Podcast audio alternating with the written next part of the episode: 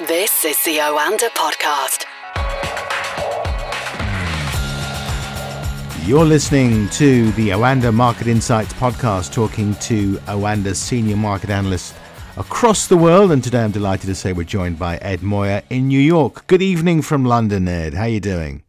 Very well. Thanks for having me. It's our pleasure. Let's start with the big story of the day, and that, of course, is American inflation. Prices for US consumers are now rising at their fastest rate in nearly 40 years, which is incredible. The CPI rising 6.8% in the year to November, according to the latest figures.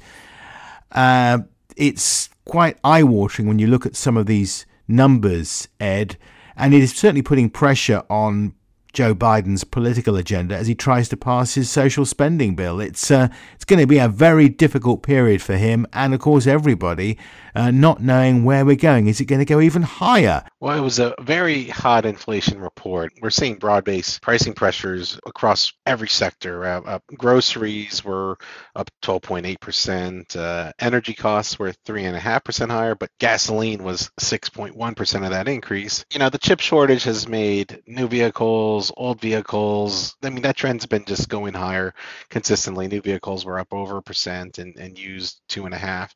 And, and the, the American consumer is still, you know, taking it on the chin right now, and uh, I, I, think this this report, uh, you know, initially the the, the reaction, uh, it was like, wow, it came in line, and there was a growing you know chorus of analysts uh, the you know everyone was talking seven handles seven handle. Mean, and the, the year, year over year rating came at 6.8 percent. And still you know the hottest rating you know since 1982 as you pointed out. Uh, but I, I think you, this is not the peak. And that's that's the I think that's what eventually you know the, the market was able to kind of um, come to that conclusion and, and, that you're you're going to continue to see these pricing pressures last um, a while longer. We're getting close to the peak, hopefully, and uh, I think that there's uh, you know this this belief that uh, uh this completely allows the Fed to uh, double their their tapering of asset purchases next week and and uh, if if this inflation if we start to see seven eight percent in the next couple of reports, um, then you're you're going to see uh, you know those those rate hike expectations go from between two to three to possibly three four, and and for, for uh, next year, and I think you're you're going to have the market get extremely jittery because the, the the policy mistake concerns that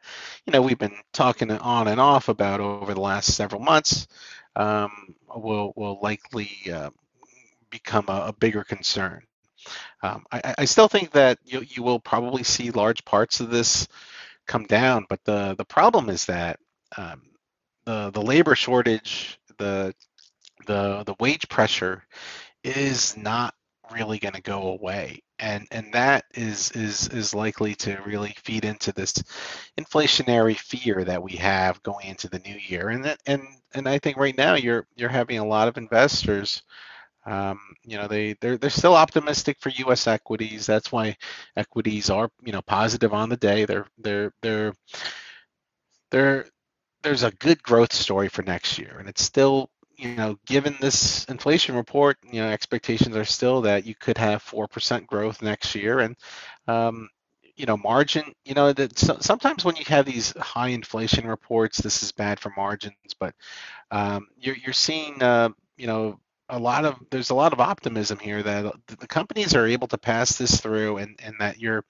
you're not really going to see um, a major setback here. So, um, you know, U.S. growth exceptionalism is, is is leading to lots of flows into U.S. equities still, and that's why you know you have the three major indices, uh, you know the the S&P, the Dow, and Nasdaq all rising higher. Nasdaq, you know, mainly boosted on you know Oracle and and Broadcom's strong results and guidance and signs of chip uh, or alleviating chip worries uh, d- delay worries. So, so I, I, think it's still a still a an optimistic uh, stance that a lot of investors have for U.S. equities. But uh, no, I think um, we're we're we're we're seeing inflation get very ugly here, and uh, these pricing pressures, um, um, a large part of the population won't be able to stomach that um, if this continues at this pace. So uh, we'll see exactly how that, um, you know, makes how, how weak that makes the U.S. consumer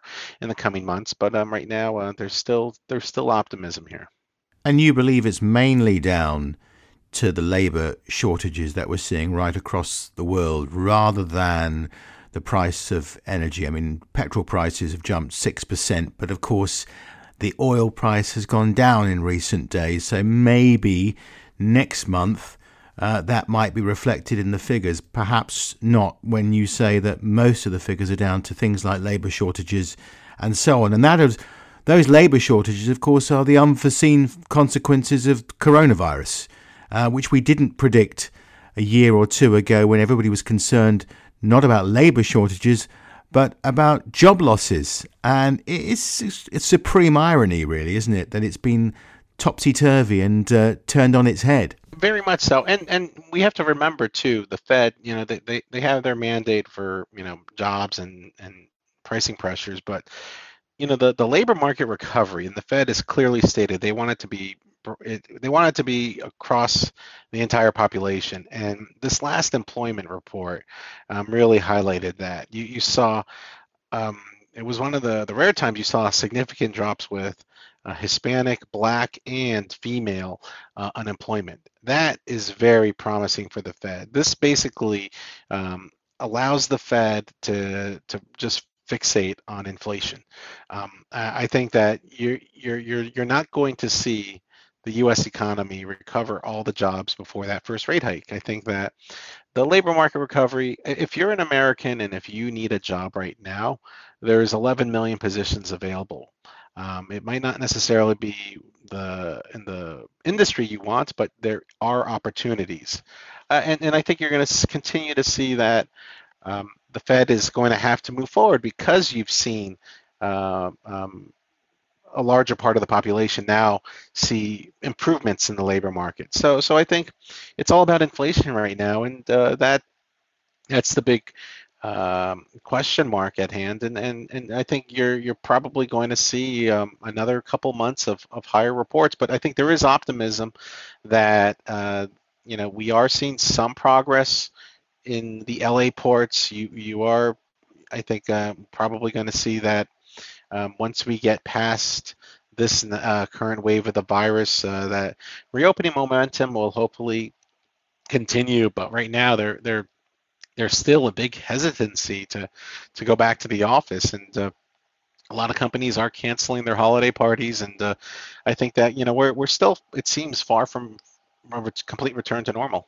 Yeah, on Omicron, we've had some figures out of the UK today suggesting that you really need to have a booster uh, to have a significant impact of avoiding um, Omicron. 75% uh, apparently in terms of e- efficacy, but if you've only had two jabs, then you're not very well protected depending on which particular vaccination you've had. And those sorts of figures have an impact on world markets. And uh, the Omicron impact uh, is pretty stark when it comes to Wall Street, isn't it? It has been over the last two or three weeks. The headline volatility we saw from Omicron has been stunning. I, I you saw initially the early signs of, of, of risk aversion because it was it seemed more transmissible, but then you had the reports oh, it's not causing more severe illness than delta or some of the other variants and and and there was a, there was overall still optimism that you know the, the current vaccines do provide protection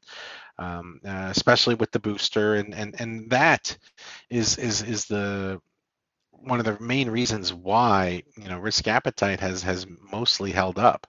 Um, i think uh, you know you you point to that latest uh, UK study, uh, CDC also kind of re- released their initial data on the new variants arrival in the US, and four fifths of 43 cases found were in vaccinated people, uh, and some of the cases cause mild illness. So. Uh, not severe but mild but still i think that uh, you know we're learning more and we're going to continue to learn more about this virus over these next a couple of weeks. But there's there's still, I think, uh, overall an optimism that reopening will continue, um, even though you're you're seeing lots of companies exercise caution. Um, I was a little surprised to hear Lyft po- postponing their return to office until 2023. Uh, you know, Jefferies, uh, they uh, canceled uh, business travel. They were asking their staff to go back to working from home, uh, and you're seeing a, a, lot of companies. They're they're they're just uh, kind of exercising caution here, and I think that a good part of the economy is dependent on people returning to the office and uh, until we see that that's that's going to be the key and uh, you know the, the the vaccines are holding up and we're you know we're, we're probably because there's a large part of the population globally that's not vaccinated we'll We'll, we'll continue to see new variants, but I think there is optimism that we'll be able to, if we do get a variant that is more troublesome to the, the current vaccines, uh, that uh, within 100 days they'll be able to figure out uh, a new a new vaccine to provide uh, uh ample protection. But um, no, it, it seems uh, we're we're probably going to uh, really see some countries struggle with reopening and, and possibly deliver more restrictive measures. But but uh, fortunately, this current wave um, with this new variant is is not proving. It's proving that it's spreading faster, but it's not providing more um, serious illness, and that's that's that's the key takeaway, and that's why I think that um, any restrictive measures will hopefully be short-lived.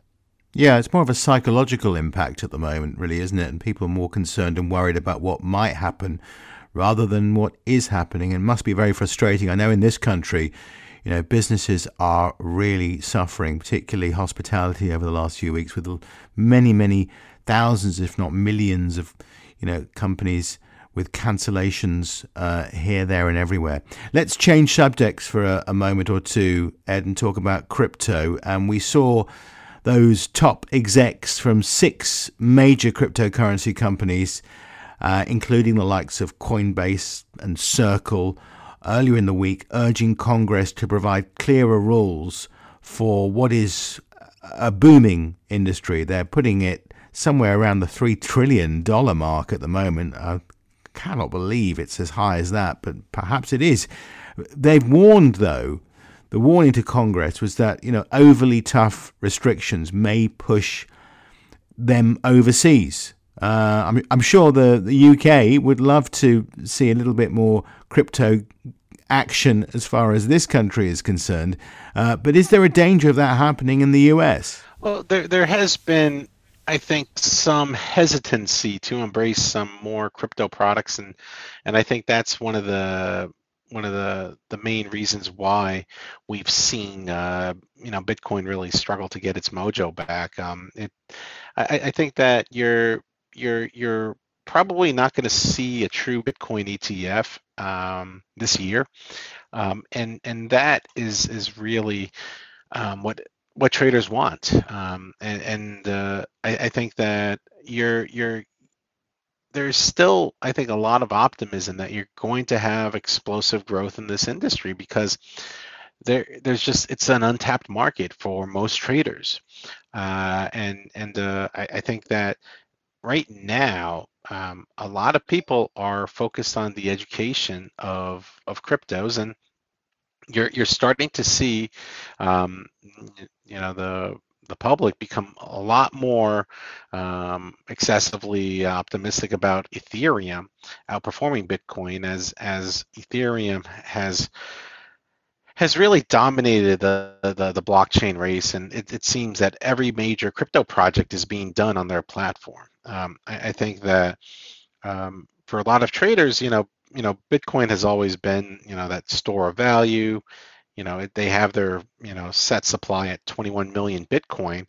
Um, and and and i think what you're probably going to have now is you know everyone is viewing as cryptos as the new internet the next you know it's a technology bet. And and that's why um, there there's this this uh, relentless uh, you know interest in, in Ethereum, and and that's why Ethereum for the year uh, it's up over, it's been down over the you know the, the last week or so, but um, it's it's still up 440 percent year to date. Bitcoin's only up 65 percent, uh, and I, I think when you take a look at where the interest is, it's it's all about the Ethereum, uh, the the potential that you're getting from the Ethereum blockchain, um, and a lot of traders too are are, are focused on the uh, the move into DeFi, uh, NFTs, the metaverse, and and uh, a lot of that is going to be done somewhat on the Ethereum network. So I think that you're you're you're probably going to see that as traders become more educated on cryptos, uh, they're they're going to welcome a more kind of diversified approach, and uh, Bitcoin and Ethereum are you know. Yes, Bitcoin's getting getting smart contracts, but uh, you know they're they're they're nowhere near where Ethereum is, and and you're probably going to see uh, that a lot of traders will will start to gravitate towards having like a, a handful of cryptos as their position and i would not be surprised if ethereum became the, the dominant holding of, of, of most people's portfolios. Um, and, and i think the, the the whole crypto space you know it's going to be another the third year where cryptos are the best performing asset class and um, there's still strong optimism that you're you're probably you're going to see regulation that doesn't cripple the industry but provide it more guidelines in how we can thrive. So i think the upside is still there and um, i think what helps is that there's still so much skepticism. I mean, you can you can uh, just look on you know Market Pulse and hear from my counterpart in Jakarta, and there's there's uh, there's a lot of hesitancy on on on cryptos, and uh, I think though that as as more people become educated and understand how there are tremendous use case applications and how it can change how most businesses operate, um, you're, you're, you're probably going to have um, um, cryptos really uh, become uh, kind of viewed as like like a, just another sector as technology or utility stocks, and uh, that's that's where crypto is headed, and uh, there's still I think um, tremendous growth here. Very interesting indeed.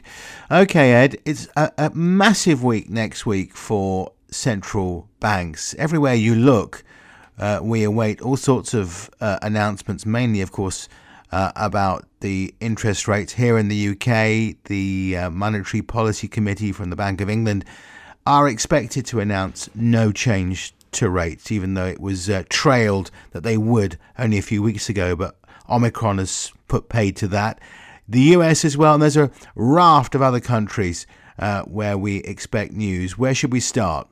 Well, I think uh, you you know the, the the weekend is is actually filled with day two of the the G7, and what I'm also paying attention to is uh, the the G7. The finance ministers are going to discuss inflation on Monday, and over the weekend we could hear some leaks as far as possibly some coordinated effort to just try to help alleviate some of these pricing pressures. So um, I, I, think that uh, it's important to, to, to watch this this story because I think there is a, uh, some potential here that you might try to see some coordinated effort. Whether it's effective or not is that's to be determined. But uh, I, I think that's that's going to be where you know a lot of traders will kind of uh, uh, start their trading week but uh, it should be a, a, quiet monday tuesday the fed begins their policy meeting their two-day policy meeting.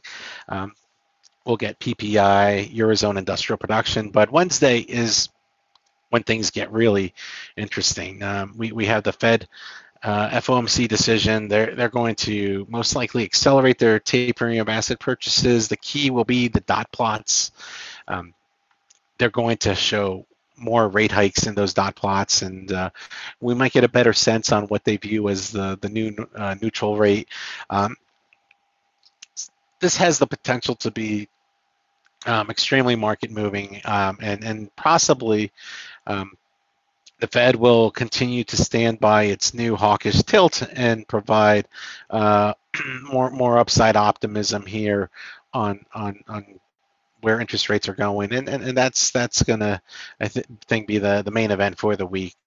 Um, um, later that night, though, we'll have China, China's a wrath of Chinese data, industrial production, retail sales, uh, fixed assets, and uh, joblessness.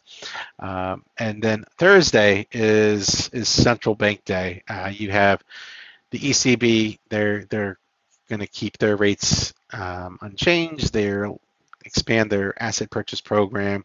Uh, Mexico expected to raise their overnight rate. Norges expected to raise their deposit rate. Uh, Switzerland, no change expected with their monetary policy. Turkey, um, yes, they're going to cut rates again.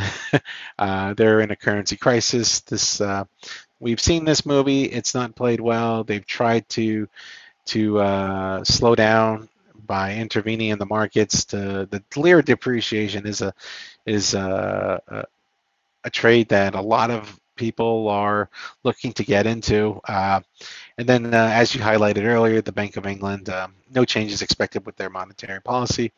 Uh, Friday, we'll have the, the BOJ. They're expected to maintain their current monetary policy. They also might uh, extend the duration of a, a trimmed COVID aid program.